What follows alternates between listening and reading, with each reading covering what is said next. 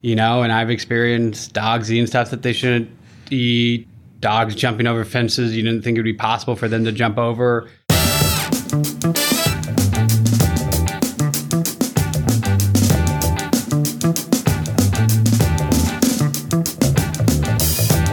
Welcome to Season 2, Episode 9 of Acquired, the podcast about technology acquisitions and IPOs. I'm Ben Gilbert. I'm David Rosenthal. And we are your hosts. Today, we are talking about a very important company. Without this company existing, there would be no Acquired, and it's likely that David and I never would have met. Today's episode is about Rover.com and their merger with Dog Vacay to consolidate the grand rivals of the dog sitting wars.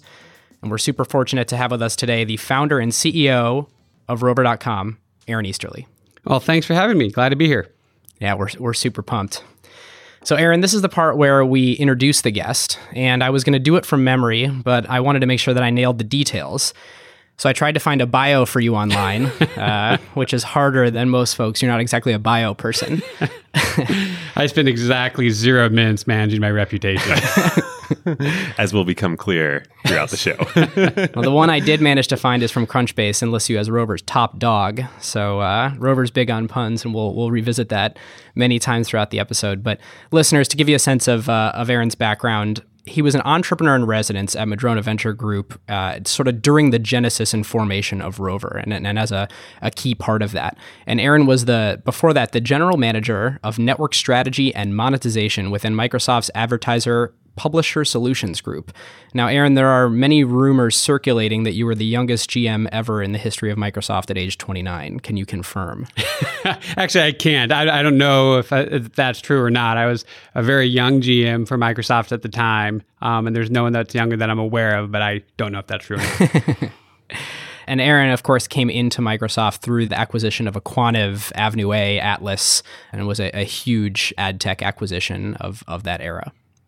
So to start the you show, forgot the most important thing though, oh, which is, is that through your whole life, Aaron has been a lover of dogs. Pomeranians. One dog in particular, more than anything else. Uh, yeah, I love all animals, uh, but I'm, I'm very partial to dogs. And I was owned for 14 years by a four pound fluff ball named Caramel.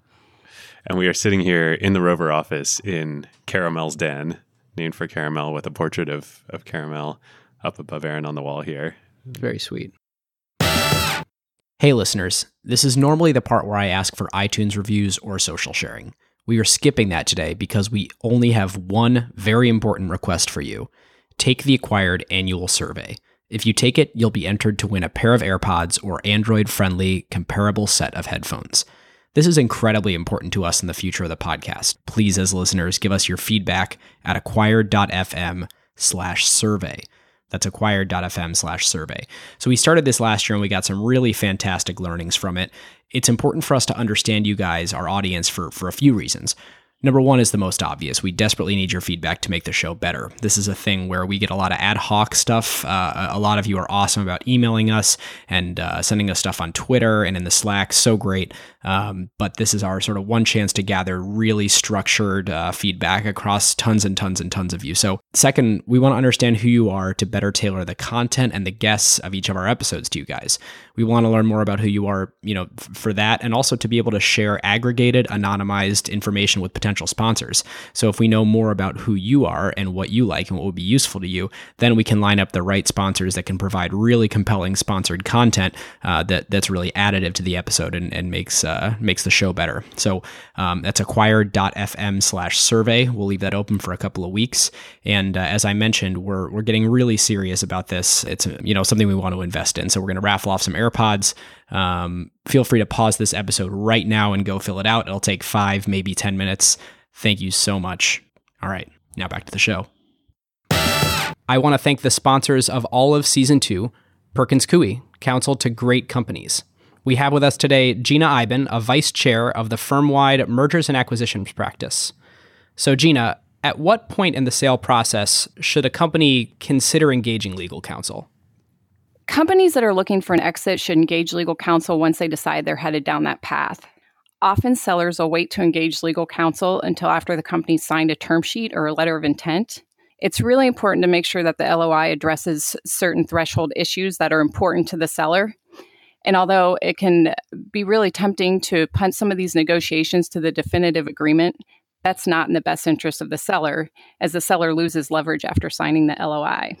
So, having legal counsel participate in the review and negotiation of term sheets or letters of intent will put the seller in a much better position for negotiating the definitive agreements. Great. Thanks, Gina. If you want to learn more about Perkins Coie or reach out to Gina specifically, you can click the link in the show notes or in the Slack. All right, David, all the hard stuff is out of the way. now for the fun stuff. Yeah. It's really fun to have Aaron with us because um, not only is Aaron a great friend of all of ours, um, and we've spent lots of time together, but literally this story is the story of um, you know why we're all here today. As Ben said, I don't think we would have met without it. Certainly, there would be no Wave, no PSL, nope, none of it. It all comes from the top dog. so thanks, Aaron. Yeah. To set the stage on the Rover origin story, and we'll Aaron will will come in here throughout.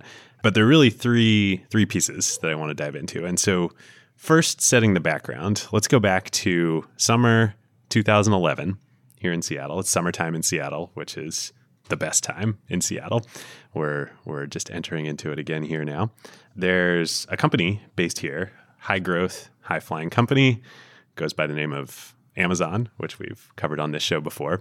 And the stock price is at astronomical heights. All time high. All time high. $200 a share. And people are wondering, can this go on? Can this hype continue?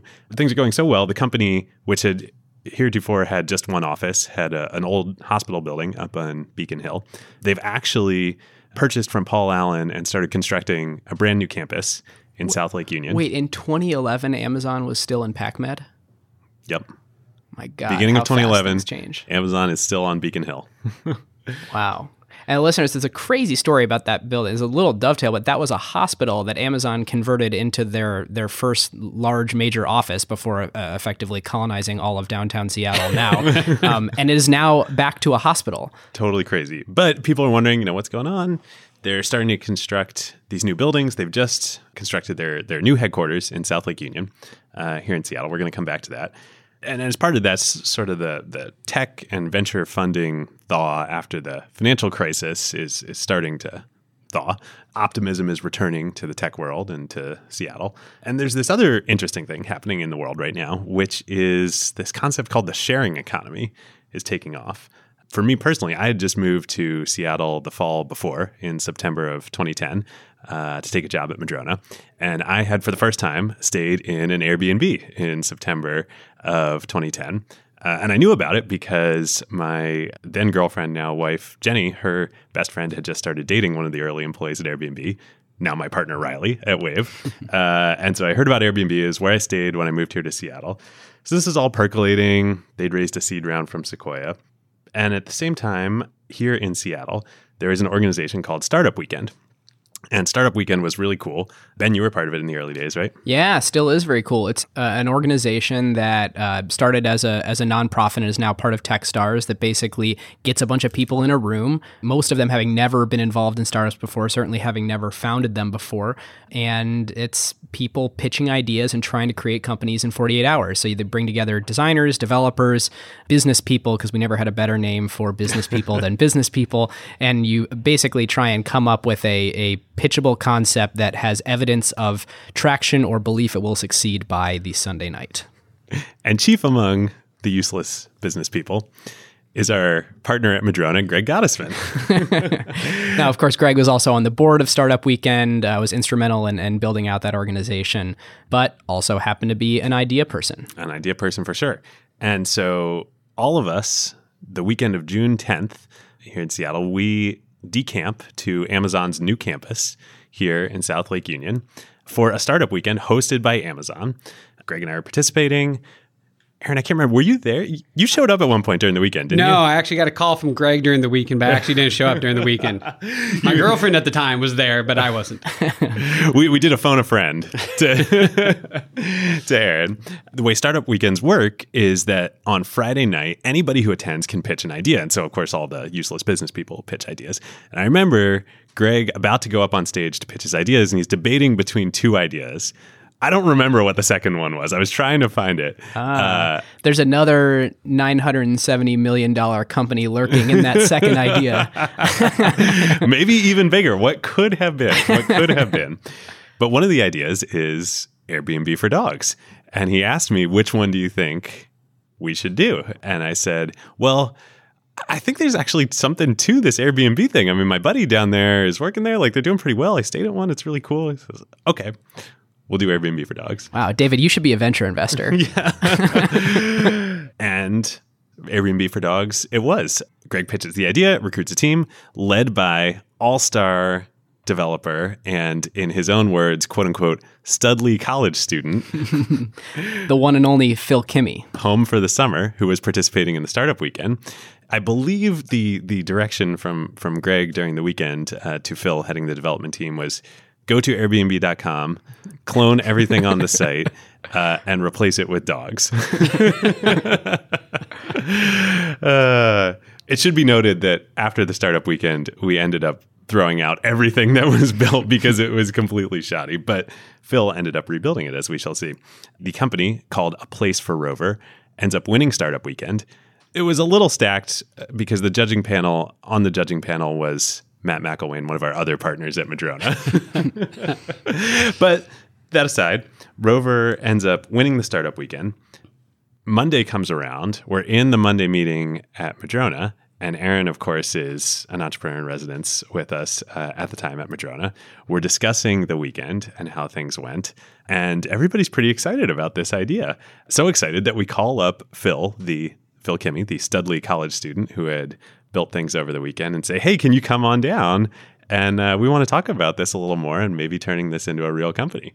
God bless everybody at Madrona who had the confidence in uh, all of us uh, to do this crazy idea because this was before we were a venture firm. Venture firms didn't start companies. And with all of us there, we started going on that Monday, June 13th. So, Aaron, as we mentioned, was an entrepreneur in residence with us at Madrona, and you were working on some new marketplace ideas, right? Because you had been obviously a marketplace expert being at Aquantive and then at Microsoft. What I was trying to remember, what were you working on? It was like a local commerce idea, right? Well, there's a couple different marketplace ideas I had around advertising and um, small businesses as well, uh, but mostly on uh, customer acquisition schemes and marketing things for those uh, types of companies. Of which I should add, I was totally not excited about. um, you know, like I love the digital uh, advertising world. I found it fascinating. The economist in me had a lot of fun with building some of the early online marketplaces. But you know, after being in it for over a decade, I was having a really tough time getting passionate about throwing myself into another uh, digital marketing startup. Am I remembering right? Was there something about people in your family had worked in local businesses and uh, had trouble with customer acquisition that you were going to support them with? Oh, that problem. My parents had actually decided to open a pizza and wine bar That's um, it, at the yes. time, and in um, California, right? in California. And you know, the challenges of people who open businesses like that actually being able to devote cycles to doing marketing effectively, it's a big problem. They're typically working in the business, not on the business. They don't spend a lot of time thinking around how to make that efficient. So that that Monday meeting happens, and you guys are kind of discussing, hey, this this thing happened over the weekend at Startup Weekend. We couldn't get Aaron to come in, despite the fact that he's this world class marketplace expert and economist. He wouldn't drag himself over to to South Lake Union, but here we are Monday, and we're all looking at each other, going, uh, we think we should do this. What does the process look like from there? so Greg uh, dragged me to meeting with uh, some of the engineers that were on the team over the weekend that he wanted uh, some help evaluating whether or not he should invite them on to kick off a prototype program. And so day one, I was uh, happy to advise and uh, consult on the project. What Greg didn't know at the time, though, was actually I'm a dog nut and that I had experienced this problem myself uh, for the better part of 12 years, being a single, busy business executive with a dog I absolutely adored, uh, but would not take with me on business trips. So it's a problem that I had like all the time in my personal life and over a little four pound fluff ball. because of course at the time if you before rover uh, and dog vacay which we will get into in a minute if you were going on a trip and you were a loving dog owner you instead of keeping your dog in this lovely home where he or she lived, it would go to a kennel and be in a cage and locked up. And it was really not a great experience. Well, that was actually the debate between Greg and I on basically day one. So, Greg, as having been someone who had used a kennel, um, he had an experience with kennels where uh, it was, you know, overpriced. His dog had gotten mauled. He felt like he had been nickel and dimed. And the debate was, well, that's all good, Greg, but like, I adore my dog. Um, I know lots of dog owners. I'm not sure I know anyone other than you that has ever used a kennel. And so the the big debate was uh, was more the population of dog owners like Greg Gottesman. Well, of course, I'm going to go to a high end kennel, or more like Aaron Easterly, I'm going to go down the Rolodex of friends, family, neighbors Exactly. to find someone I can pawn my dog off on. There are two, in my mind, two super, super key insights that Aaron brought to the business when he finally relented and we convinced him to become the CEO uh, about a month later. And one was that dogs are family now. And this is was a behavioral change that had happened over the last five to 10 years at that point, where dogs went from being pets to being, you know, almost at the level of children. Aaron, of course, could speak from experience on that. But part two, and operationally, I think this was such an important insight in, into Rover and what has made it successful, is that people were already doing this. Uh, exactly like you said, Aaron. Many people were not using kennels; they were leveraging fam- friends and family uh, close to them, and so uh, this was not a new concept of behavior change that we had to do with consumers. We just had to bring it online into a better experience and a closed loop marketplace. This begs the question you're starting an, an early stage venture. One slide in your pitch deck is market size. How do you figure out the market size of something that's currently not being monetized? Um, poorly uh, is, is the honest answer. Uh, so we initially looked at third party estimates of market size and you know the answer there depending on what you looked at you could kind of get to three and a half in some sources maybe six to eight billion in other sources so it's it's not small you know put that in perspective you know that's uh, you know about the size of the entire non-search digital advertising industry in the us circa 2008 I think we Um, had six billion in the pitch deck. in yeah the first and pitch so And and does that include kennels or is that uh, it's outside of kennels and private professionals for the most part. But that was what the industry stats were based on, those segments. And so the the dilemma was how do you figure out how big the friends, family, neighbor segment is, given that these are oftentimes, you know, what we call shadow market transactions. Um, they're people with needs. They have someone meet those needs. More often than not, there actually is a value exchange. a bottle not of a- wine. yeah, a bottle of wine. Uh, take your friends to dinner. Quid pro quo. I'll get you next time you need something. So there is a value exchange, but it doesn't get reported in any industry stats, and it may or may not be monetary in nature.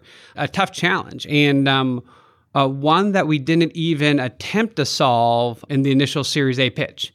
Um, we put in the commercial market and just said, and there's some gravy on top in this shadow market segment, um, which looking back was just really dumb because as, as we found out a couple months later, that gravy on top is actually 10 times the size of the commercial market. Um, so it wasn't so much gravy, it was the entire cake. Well, and this is so fun because once Aaron joined, you know, we were convinced there was a big opportunity here. If the one of the world's marketplace experts saw the opportunity, we, we should probably continue to fund this at Madrona. Uh, so we were willing to we were willing to fund this, but we thought there's one person in the world who we should go talk to as well, and maybe we would let them into the round, and that would be someone we've also talked about on this show. Greg McAdoo at Sequoia because he had just done uh, the Airbnb investment. And so we send Aaron packing down to the valley to go pitch Greg. Greg says, you know, yeah, that's all well and good. And, you know, Airbnb is doing great, but like, it's such a bigger market. Like, look at this market size. Like, this isn't big enough. Like, and of course, it's hilarious because now Greg is, of course, a, a good friend and, and advisor to us at Wave. Uh, and he very much regrets passing on the opportunity. But to your point, the market size that was relevant was not the existing market size. I'm glad you guys thought, by the way, that the fact I was taking the job as an indicator of the market size. Uh, I can tell you my personal thought process was quite a bit different than that, but I'm glad that that's what you guys believe. A- Aaron, was your thought process, wow, these guys are willing to fund this. There must be something here. you know, uh, for me, uh, life in general is about uh, having uh, uh, fun, challenging experiences that actually have a unique impact where you're contributing something that's different than what other people could contribute. You're not just a cog. So for me, the thought process was this is an opportunity that I think exists, have no clue how big it is, but it exists at some level.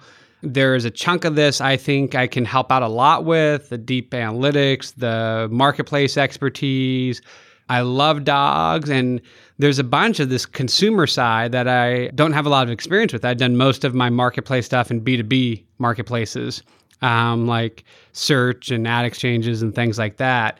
And so I was like, God, there's just half of this business I'm going to fall on my face daily. And so for me, like, hey, I'm sure I can add value in some areas and I have no clue what I'm doing in other areas.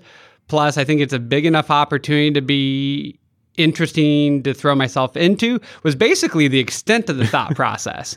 it's um, a good thing you didn't tell us that at no, the time. it totally is. Uh, well, you know, every startup has to go on a little bit of faith. Okay, so before we dig into the dog vacay side of things, and before we start talking about progression from here and the company's growing, we've got some fun stories that we want to dig into. So one is the company was originally a place for Rover and it was a place for rover.com. And H- how long did that last?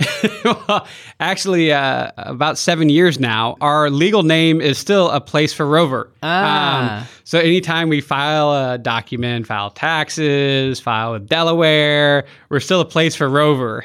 Doing business as Rover or Rover.com, but we're still a place for Rover. And I think at the time it was uh, Greg's uh, play on a place for mom, which was a mechanism to find care for elderly parents typically. Um, also a Seattle company. And also had a domain name that was available. So Place for Rover was an available domain name. Um, purchased during the startup weekend, actually. purchased during the startup weekend. And so I think it was as simple as that. Domain name available, had a little bit of uh, prior art in terms of uh, being used for certain types of care marketplaces, but Rover at the time was not available. And so we had mentioned this a little bit on our last episode in talking about the the T-Mobile Sprint merger. Aaron would love to to hear the story from you. How did you end up with Rover.com? uh, you know, this is just one of those cases where connections matter. So some research was done to figure out who actually owned the Rover.com uh, domain name, and it, it turned out it was Clearwire. Clearwire had acquired it because uh, it was rolling out uh, a mobile internet puck for wireless uh, internet. One of the first mobile Wi-Fi hotspots, and they'd actually canceled the product and canceled the product, and also may have run into trademark issues uh, with regards to a French company that had a similar offering named like Rover or something like that. uh, so some combination of Clearwire not being able to invest in a new brand sl- slash some long-term concerns around trademark is my understanding.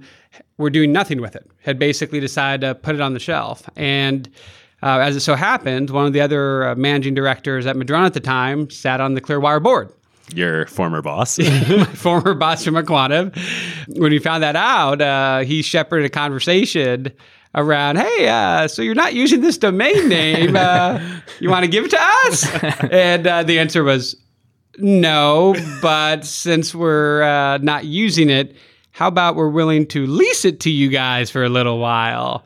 So we initially uh, leased it for like next to nothing and then bought it pretty cheaply, actually, uh, compared to what five letter domain names with some level of actually brand equity already right. go for. We near, got it super cheap. Near palindrome, you know. yeah. you know, just, you know, in the US at least, is this thing that means dog. Yeah. And we're talking about a service that actually makes it easy to move your dog around when you're traveling. So helping your dog rove around. So it, it was perfect and cheap and serendipitous. One other real quick fun story is that for the rest of the summer, as we were building the MVP based in the Madrona offices, the old Madrona offices at the time, the first dog stay happened in the, the actual live dog stay happened in the Madrona office. And of course, the dog decided to use the bathroom on the floor in the Madrona office. Oh, it's got to make our, everyone thrilled. And our awesome, truly, truly awesome uh, and lovely CFO uh, and general counsel at Madrona, Troy Cichos, basically, I don't think I've ever seen him more enraged than at that moment. And he, he was he was so skeptical of Rover for years after that. but hopefully, everything's you know everything's uh, dusted over. Oh, it was about a week after that too, where uh, Troy came to me and said, "You know, um." It's about time you guys find your own place. so we got we got the boot soon thereafter. Um, you know, which was time. You know, we you know did have our own funding and we could get our own place but I'm pretty sure the timing of that was uh, driven by uh, the dog with the explosive bowels. or, yeah, or at least you know, like operate a marketplace instead of you yourself sitting the dogs. Yeah. yeah, which at the time, you know, a lot of us actually engaged in dog care as well on both sides of the marketplace to try and get a sense for what worked and what didn't work. You know, I was an active sitter for the first several years. I think I still have over 100 reviews on the site. Um, so probably booked close to a thousand nights of care just as myself as a sitter. You know, experienced a lot of awkward situations. In the early days, a lot of us were doing that to get a sense of what worked and what didn't work for the thing that was inherently somewhat awkward in the early days. I mean, one might call it eating one's own dog food. All right. All right. All right. okay, moving well, on. But, but moving on. Before, real quick, before transitioning to dog vacay, it's worth mentioning to listeners. Uh, we've touched on sort of how David and I know each other, but Rover is really to thank for many, many things that have happened in David and my life since meeting. The genesis of Madrona Labs, a, a, group that that we had started inside of Madrona years later to be a startup studio inside of a venture firm, was really the, the reason why we justified, hey, we think there's a chance we could do this is because of Aaron and Rover. Because Greg was able to point to that and say, look, we, we did it in this super ad hoc way. What if we systematize the process? And so I left Microsoft and went to Madrona and, and uh, met David. And of course, that's the exact same thesis that we have now at sort of this, this broader scale and, and outside of a, a single firm with PSL and David obviously instrumental for your marketplace thesis too. Absolutely. I mean, at Wave, it's it's a combination of both of uh, the aspects of Rover of starting companies and investing in companies at the very beginning before there's a product, as we just talked about, can work, and and also in the disruptive power of marketplace businesses. So. Uh, Thanks, Aaron. Thanks, Aaron. You're welcome. Uh, glad I didn't screw it up and uh, perpetually ruin your guys' careers. So. happy with that. yes. So speaking of of dad jokes, essentially. Um, at the same time, uh, not quite the same time, but slightly after as this is all going on, and we made no secrets about what we were doing up here in Seattle. And in fact, uh, much of the tech press pilloried us, called this a, a, sign of second sign of the tech apocalypse. Pets.com take two. But you know, as Jeff Bezos says, if well, it's the willing to the Washington Post is willing to put body parts through the ringer, but if you're not doing something that people make fun of, uh, you're probably not doing something interesting. You know, I think we made a list of the top five worst ideas that are VC funded in that year. Ah, uh, yeah. It was a fun press to get. And, uh, you know, the, the funny thing about the same time that people are like, I can't believe this is a thing. This is embarrassing. Why would anyone ever invest money? At the same time that was going on, that like the next three or so startup weekends, the idea that was pitched in one was the same damn idea. Well, right. That's what the copycats yeah. uh, uh, uh started popping up. Wait, yeah. so people pitched like literally the same Airbnb for dogs again? Literally pitched the exact same idea. And the people who run the Startup Weekend event were like, hey guys, this one last week or one last two weeks. And the judges are like, I don't care. It's cool. I like it. And because in every town, there's a different set of judges that are local and weren't in the last one. So it's new to them. And so we went from kind of, oh my God, this is almost laughably bad idea to at the same time having like 10 companies announce that they were going to do it. So it's kind of like the worst of all worlds where you have now like 10 potential competitors for an idea that everyone thinks is awful. Seems uh, like there may be something to it then. Human psychology is so fascinating. So among the competitors that pop up, the most credible by far is a company based in Los Angeles called Dog Vacay. And Dog Vacay was started in the fall of 2012 as part of the incubator down there, the well known incubator Science, started by Mike Jones, formerly of MySpace and Peter Pham. And it was started by Aaron Hirschhorn uh, and his wife, Karine. And they were dog owners. And Aaron had been a confusing. It was confusing for many, many years. We have Aaron E up here in Seattle and Aaron H down in uh, Los Angeles. But Aaron H had been a consultant for many years and had actually worked at a venture fund. He was among the minority of people who realized that this was not a bad idea, but actually a great idea. So they started the company, and then in the spring of 2012, they raised a seed round uh, led by First Round Capital uh, and Jeff Jordan from Andreessen Horowitz. From then that point on, really the race was on. And it was later that year that Bill Gurley at Benchmark would lead their Series A, and he correctly identified the massive marketplace opportunity here. And Bill had already was famous for many marketplace investments, including the Series A of Uber.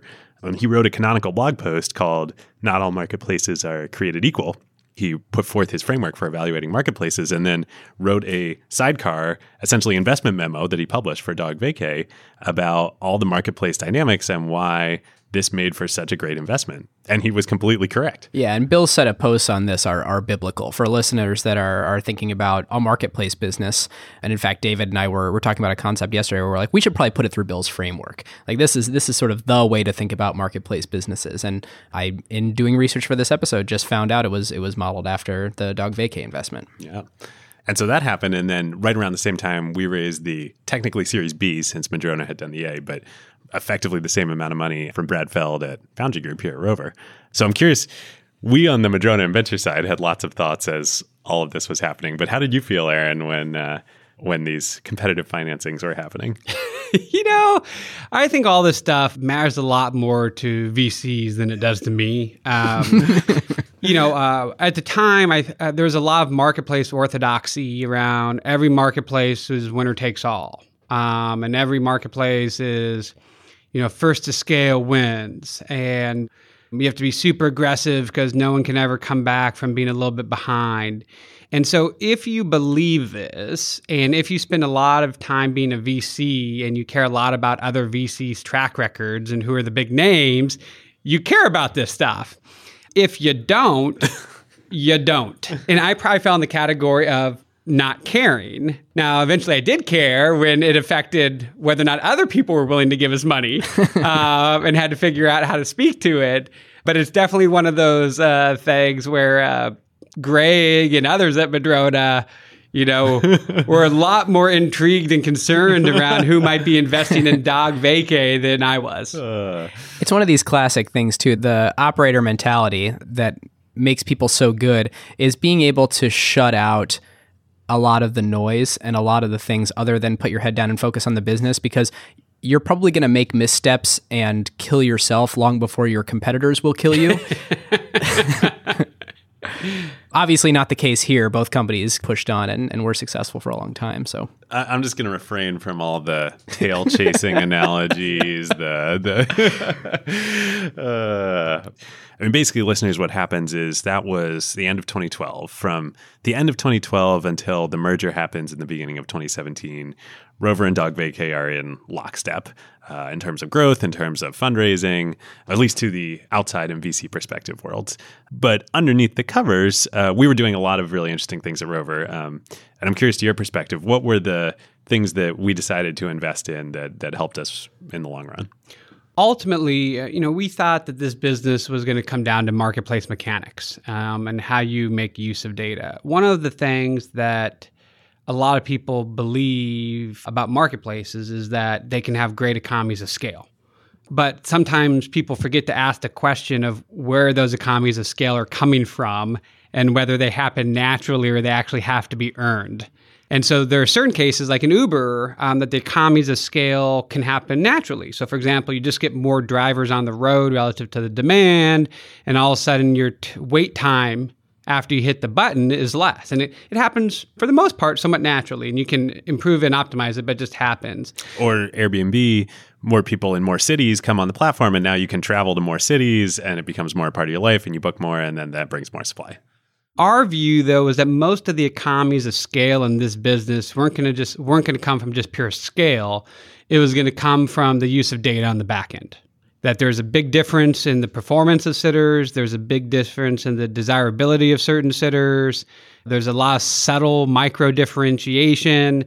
And so the design the marketplace mechanics, design the back end data, um, would matter a lot more than any short term advantage in scale. And one of the other things that actually gave us conviction around that was that this business uh, was about the shadow market. It was about the people that were using friends, family, neighbors. Businesses that are free to use, um, think social media can kind of spring up almost overnight. Businesses that have a large existing market um, where a better version or a cheaper version comes along can kind of spring up overnight. But businesses that are mostly about changing fundamental consumer behavior and not the existing commercial market and aren't free to use, those are grinds. You know, they play out over time. Behavior fundamentally changes. There's a limit to kind of how fast you can go in those businesses because you actually have to adopt uh, consumers have to change their behavior. And in something like travel, people on average travel 27 nights um, a year away from home. So at any point in time, like very few people actually have a travel related need. So there was an inherent speed limit on this business. So you couldn't uh, just pump a lot of PR, pump a lot of marketing, and somehow um, create an insurmountable lead. Our view was that it is always going to come down more to the back end piece. Mm-hmm. I remember you you talking about and, and giving me and and Riley uh, the advice as we were starting Wave that these speed bumps at first blush can seem to be negative factors in markets. But if you believe in the ultimate market size enough, they become a competitive moat. This is a certainly an outsider's perspective, but what I think was held to be true in the industry was Rover's really, really good at engineering, at data science, at operations, at like really aggressive segmentation of their customer base and understanding exactly what drives behavior and narrowing funnel, like being really crisp on your your your funnel and and you know removing leakiness wherever possible and in the most aggressive ways. Like if there was a dollar that Rover could spend on a brand advertisement versus a way to further decrease a drop off in a funnel step, it was absolutely going into that that funnel step every single time. How do you sort of look at the way that you guys did that and how it showed up in short term versus long term. You know, so listeners have a little bit of, uh, of visibility on this. I don't think Rover was, you know, leapt out to to a lead in the early days. You correct me if I'm wrong, but I think in that 2012 to 2014, there's a, a lot of metrics you could look at where it looked like Dog Vacay was was really out in the lead. No doubt about it. Uh, Dog Vacay uh, got a much faster start, did a much better job with uh, initial PR and marketing and graphic design, had a group of uh, well known uh, Valley investors, and got out to a fast start. You know, at one time, LA and New York, which are large markets, Dog Vacay was six times our size in both of those markets. When we ended up doing a deal with uh, Dog Vacay, um, we were materially larger in both of those markets than they were. So kind of came back from a, a, six to one deficit to be a clear leader in those markets. But uh, we got our butt kicked uh, in the early days. It's just interesting to hear hear stories like that and try and draw draw inspiration for future times when you're getting your butt kicked. well, it, you know, it's an interesting uh, conversation because going back to the tuning out noise thing, you know, love Greg. Greg is super helpful about the company, but you know, probably multiple times a week, you know, I'd get calls around uh, how frustrating he found it that he was reading Dog Vacay's PR all the time and they were in the press all the time and had all this buzz all the time. And, and those things work. Like clearly in, in LA and New York is great examples. Get a bunch of sitters, you know, get a bunch of customers. Yeah. And it, you know, definitely um, help get the business off the ground. And I would say, um, was also helpful at creating awareness for the category, which had a follow on benefit to Rover. Looking back, you know, ultimately, I wish we had done a little bit more in PR in the early days. You know, it took us a while to make up the ground on SEO, for example, and domain authority. So we, we could have been a little bit more balanced. I think on the net net, it was the right overall prioritization, but we could have been more balanced in our approach in those first couple and, of years. And to put some more specifics on this, you know, for listeners who aren't necessarily experts in marketplaces, um, I mean, this for me, this was like a uh, education on the fly uh, in how to manage these things. It ultimately kind of came down to all the dynamics and investment on data science and the backend and funnels and analytics that we we did at Rover meant that our conversion rates as as new customers, new needs were were hitting the marketplace ended up being much higher over time than our competitors.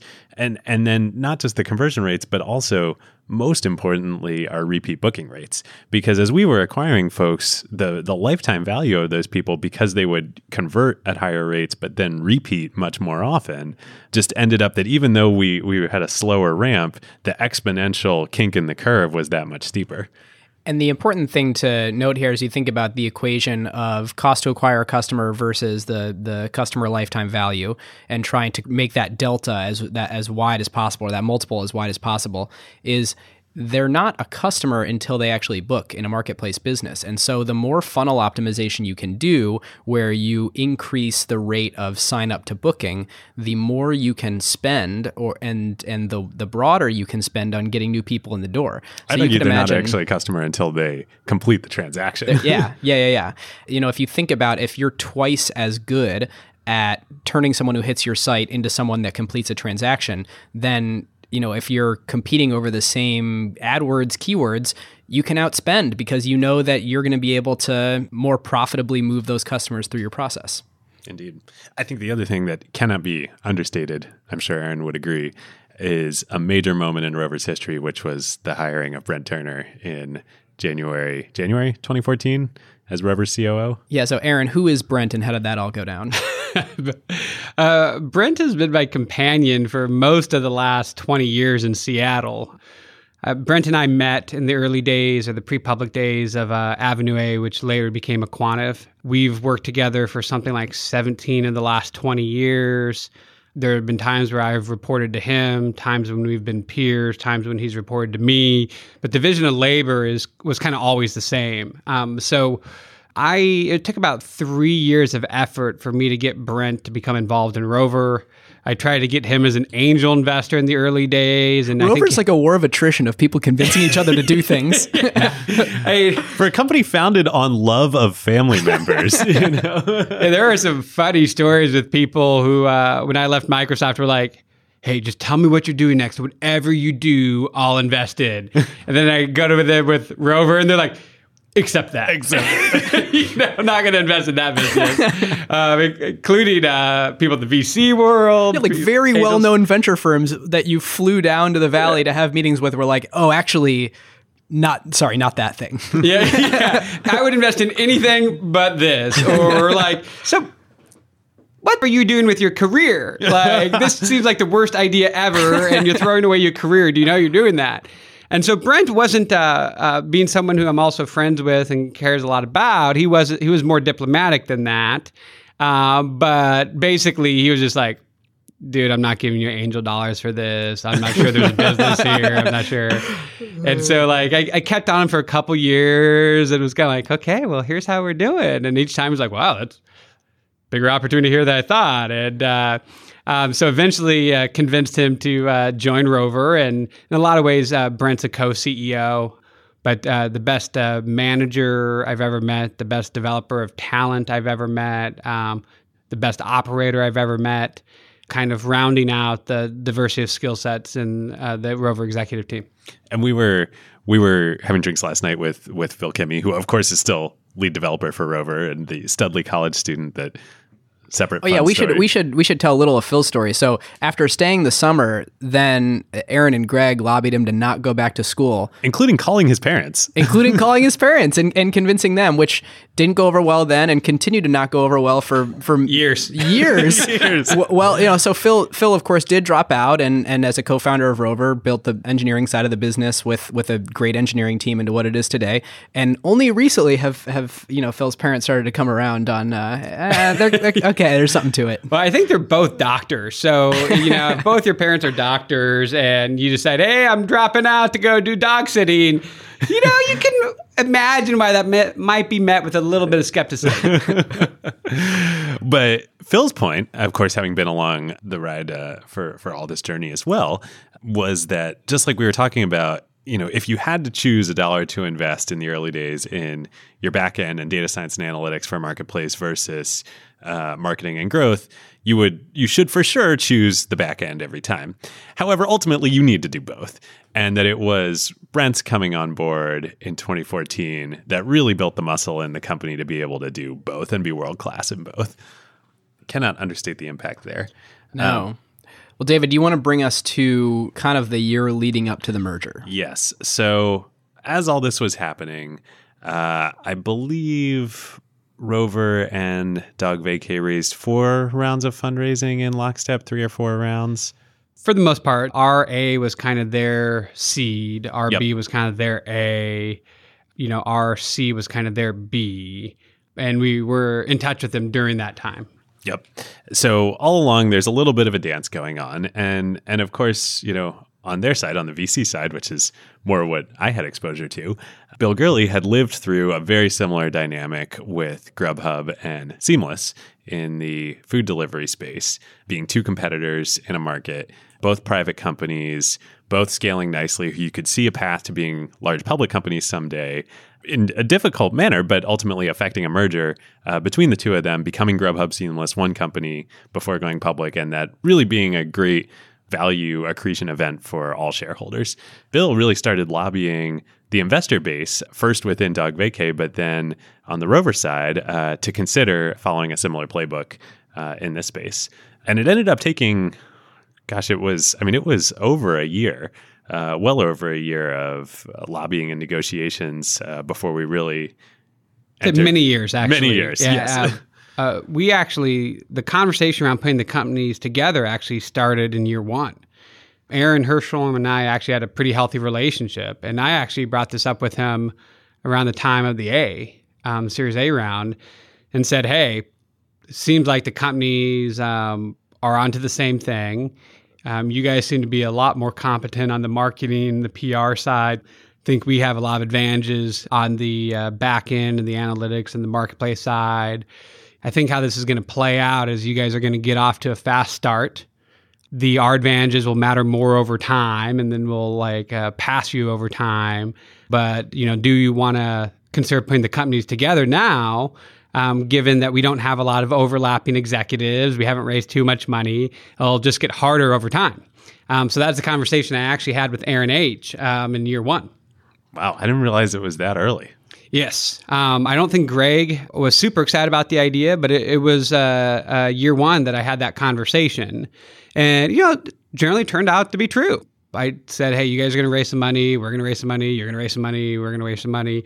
And that, that played out. And it also played out that it was more difficult as time went on to have the discussion. More investors at the table, more decision makers, more overlapping um, functions, more overlapping execs. It just becomes hard. It really, it really did. And uh, this was a lesson to me, you know, as over the sort of year and a half, almost two years, that it was really active leading up to the actual merger of, of how hard it is to affect these things, particularly with with private companies. And uh, I remember uh, my wife Jenny and I used to joke that Bill uh, Bill Gurley had like a knack of just calling at the most inopportune times. and there was one one time in particular where we were we were on vacation. We were in um, uh, Bill doesn't know this, but we were in uh, in Cambridge in England, and we were going to Evensong at King's College Chapel, which is this amazing, you know, very solemn event. We were in line. They just opened the doors to the chapel. Hundreds of people are filing in. You know, you have to turn your phone off when you when you enter the chapel. And my phone buzzes. I look down, and it's like of course, it's Bill Gurley calling.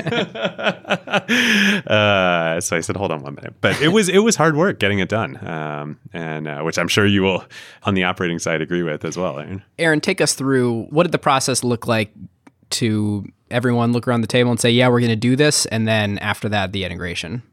There were several overtures made over the years, and um, including people cornering our investors at conferences and saying, "You guys should do this." We'd get that over time. And you know, there's a couple times where Aaron and I talked around, you know, how we might engage in the process, and you know, it was tough to get agreement. You know, at a high level, um, there's a bunch of things that make getting to agreement difficult on these. And the, the first and is that uh, entrepreneurs, uh, by their nature, especially in tech, have to be a little delusional. In order to take on the risk of starting a business, that most of the time is going to make a uh, lose a lot of money before it ever makes money. The odds are stacked against you, lots of risk, uh, lots of complexity. Uh, but for you to decide, you know what, like this is a good decision with my life and my career, you you just have to be a little delusional. Um, well, it's in news to me. You didn't believe in the market size in the beginning. or yeah, a little delusional, or uh, doing the job for different reasons, I guess. Uh, and and so uh, because of that dynamic, that kind of confidence, faith, commitment, like we can figure this out, we'll get it done.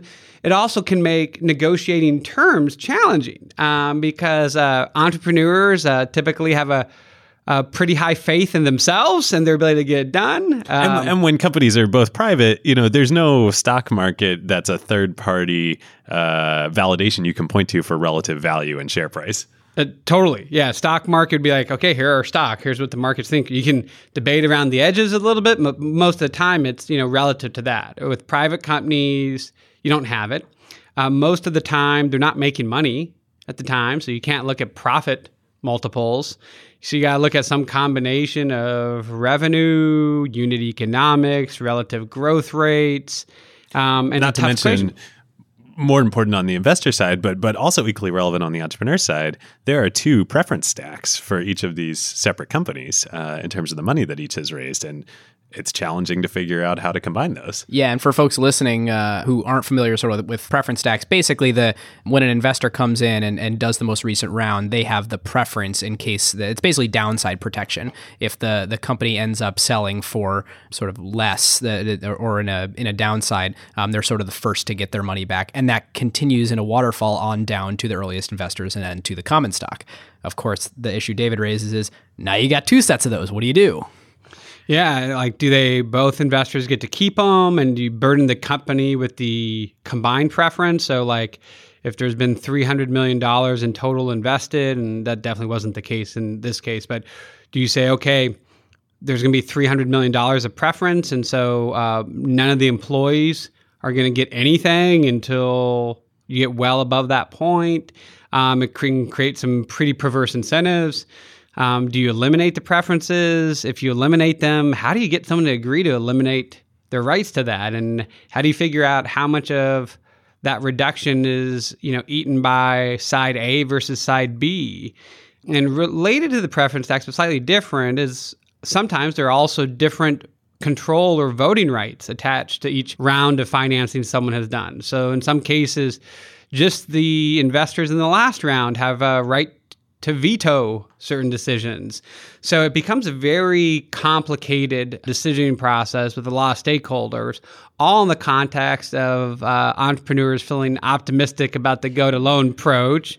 All in a context of uh, a lot of uncertainty. And that's just getting the deal terms, which for me is half the battle people have very complicated ways to think about M&A, acquisitions, mergers. You know, for me there's two simple questions do you have conviction on the deal terms? Like, is it good deal terms? Like, do you think there's going to be more value than what you're paying, whether you're paying in equity, cash, whatever? And the second is, is do you have conviction around the post-close plan? Can you actually execute it?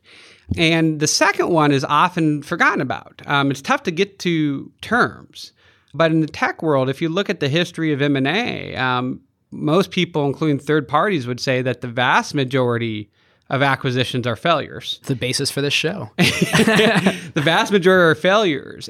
The reason why they're failures is not because they were off slightly on the negotiated terms. Yeah. The reason why they're failures is because the execution post close destroyed a bunch of value.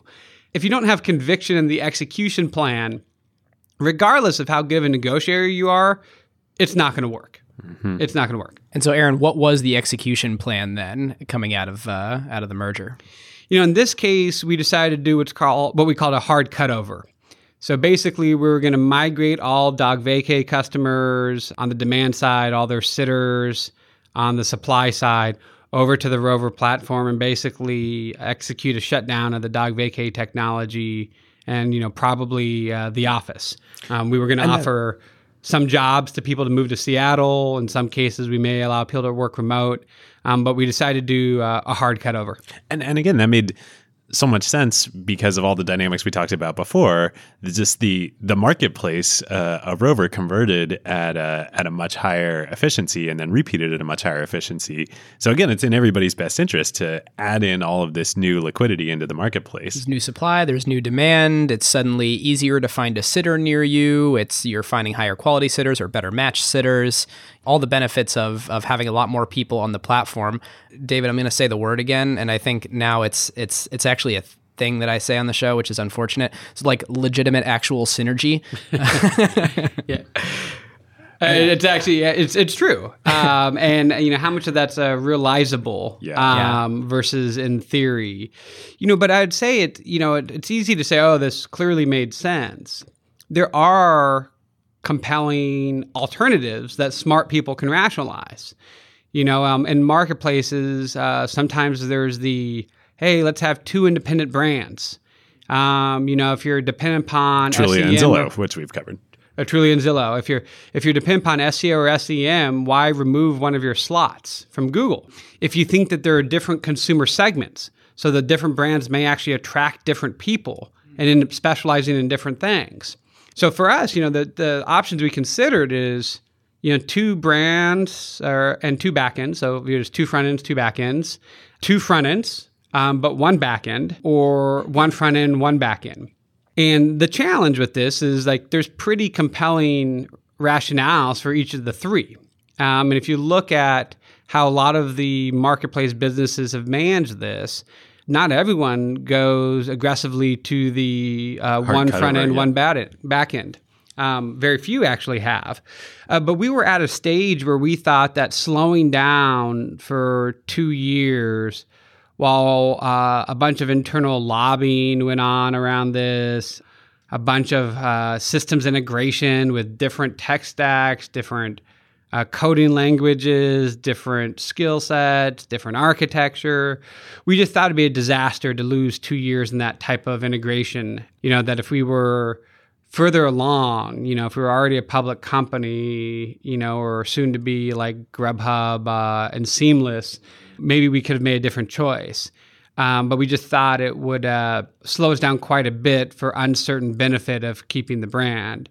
Um, but it's also the most offensive thing to propose to another company. Hey, um, Absolutely. we want to do this deal. We're excited about it. And by the way, we're going to quickly throw out everything you've done. Um, is just really, really hard. And yet, if you don't get that agreement in advance, your chance of successfully executing a deal post close is like nil, oh, or at least it'll drag out for a really long time.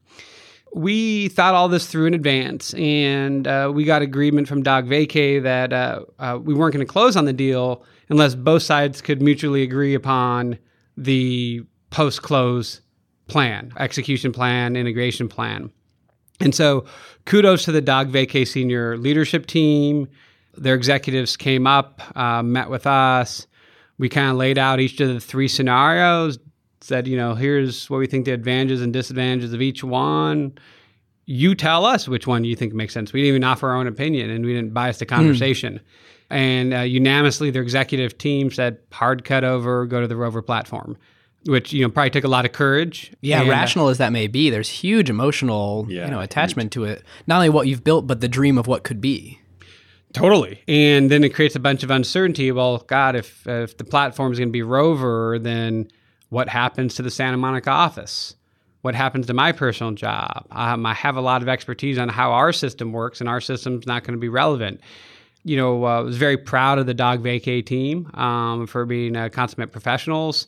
You know, the right call, but we were unique. If you look at Odesk Elance, if you look at Grubhub Seamless, Zillow Trulia as well. Also. Zillow Trulia none of those companies had attempted to be as aggressive with the plan as us. We wanted to be done in six months and not two years, not three years, not a year.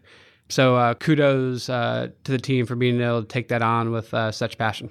This might be uh, among many lessons, um, you know, for listeners in this episode and uh, for all of us personally living it. I mean, this is ranks right up there. As hard as it was in terms of, as we were talking about, all the stakeholders on the investor operational side taking taking years to get to a point to want to do a merger, the speed and effectiveness of the integration and the vast outperformance of it uh, and the combined company. I mean, I remember Yeah. we were all both sides putting together spreadsheets, you know, throughout the negotiation process of what we thought the combined value could be and growth thereafter.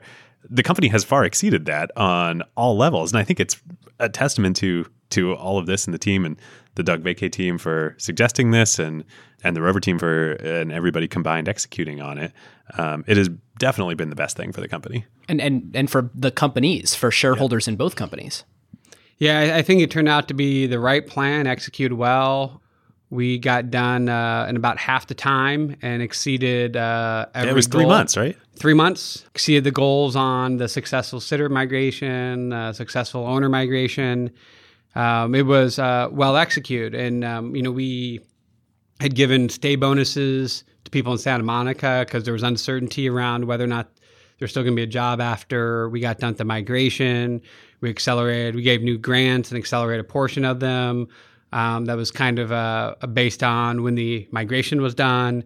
Hopefully, people feel really good and felt like they were uh, treated uh, well and appropriately rewarded for what a Herculean job they did in a small amount of time.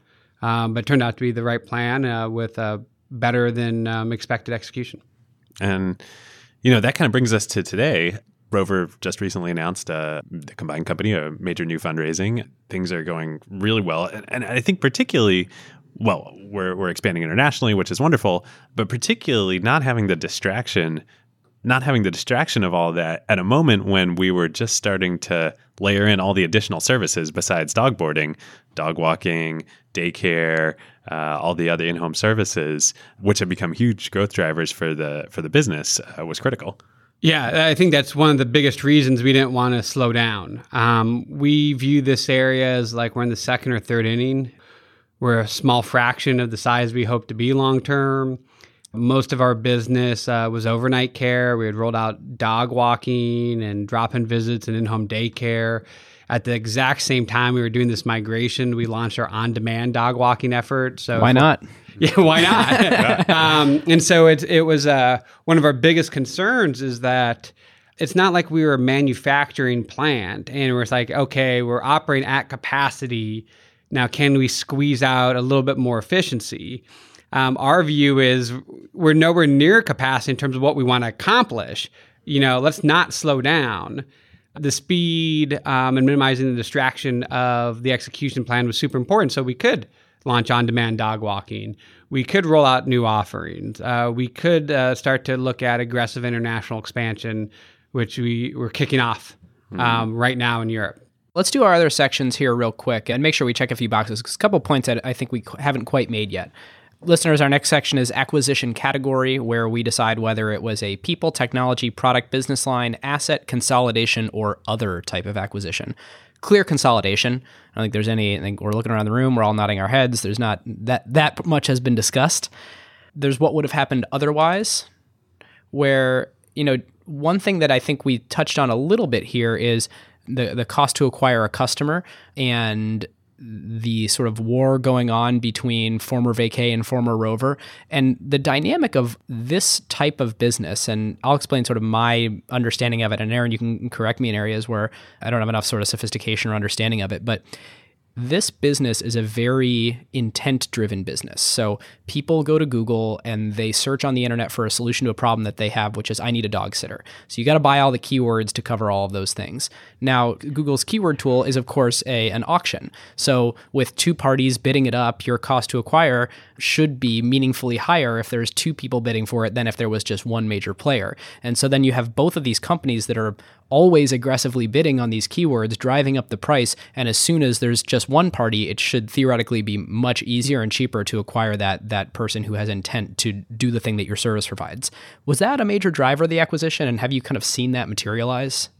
Sure. So uh, I, I think the question is is whether or not the savings on the marketing side was a major area of value of the acquisition. The answer is yes. You know, a lot of people suggest you know valuing these types of deals, you know, on strategic value. Your your multiple as a public company would be higher, you know, with the consolidation and that's not how we did it. You know, I don't, I, I struggle with hand wavy things and I struggle with this assumption that like, um, there's going to be some long term multiple gain when we live in a highly dynamic area where there are lots of big funds and competitors can get funded. You know, competitive landscapes change. Um, so we modeled it as basically a cash flow. Like, what is the amount of um, incremental revenue minus incremental hmm. cost? In the case where there's cost savings, then it's obviously you add the cost savings over some number of years. And that's how we added it. And it turned out that uh, only about 15% of the value of the deal was DogVacay's existing revenue stream. The other portions of value came through other forms, and uh, savings on the marketing side um, was a big one.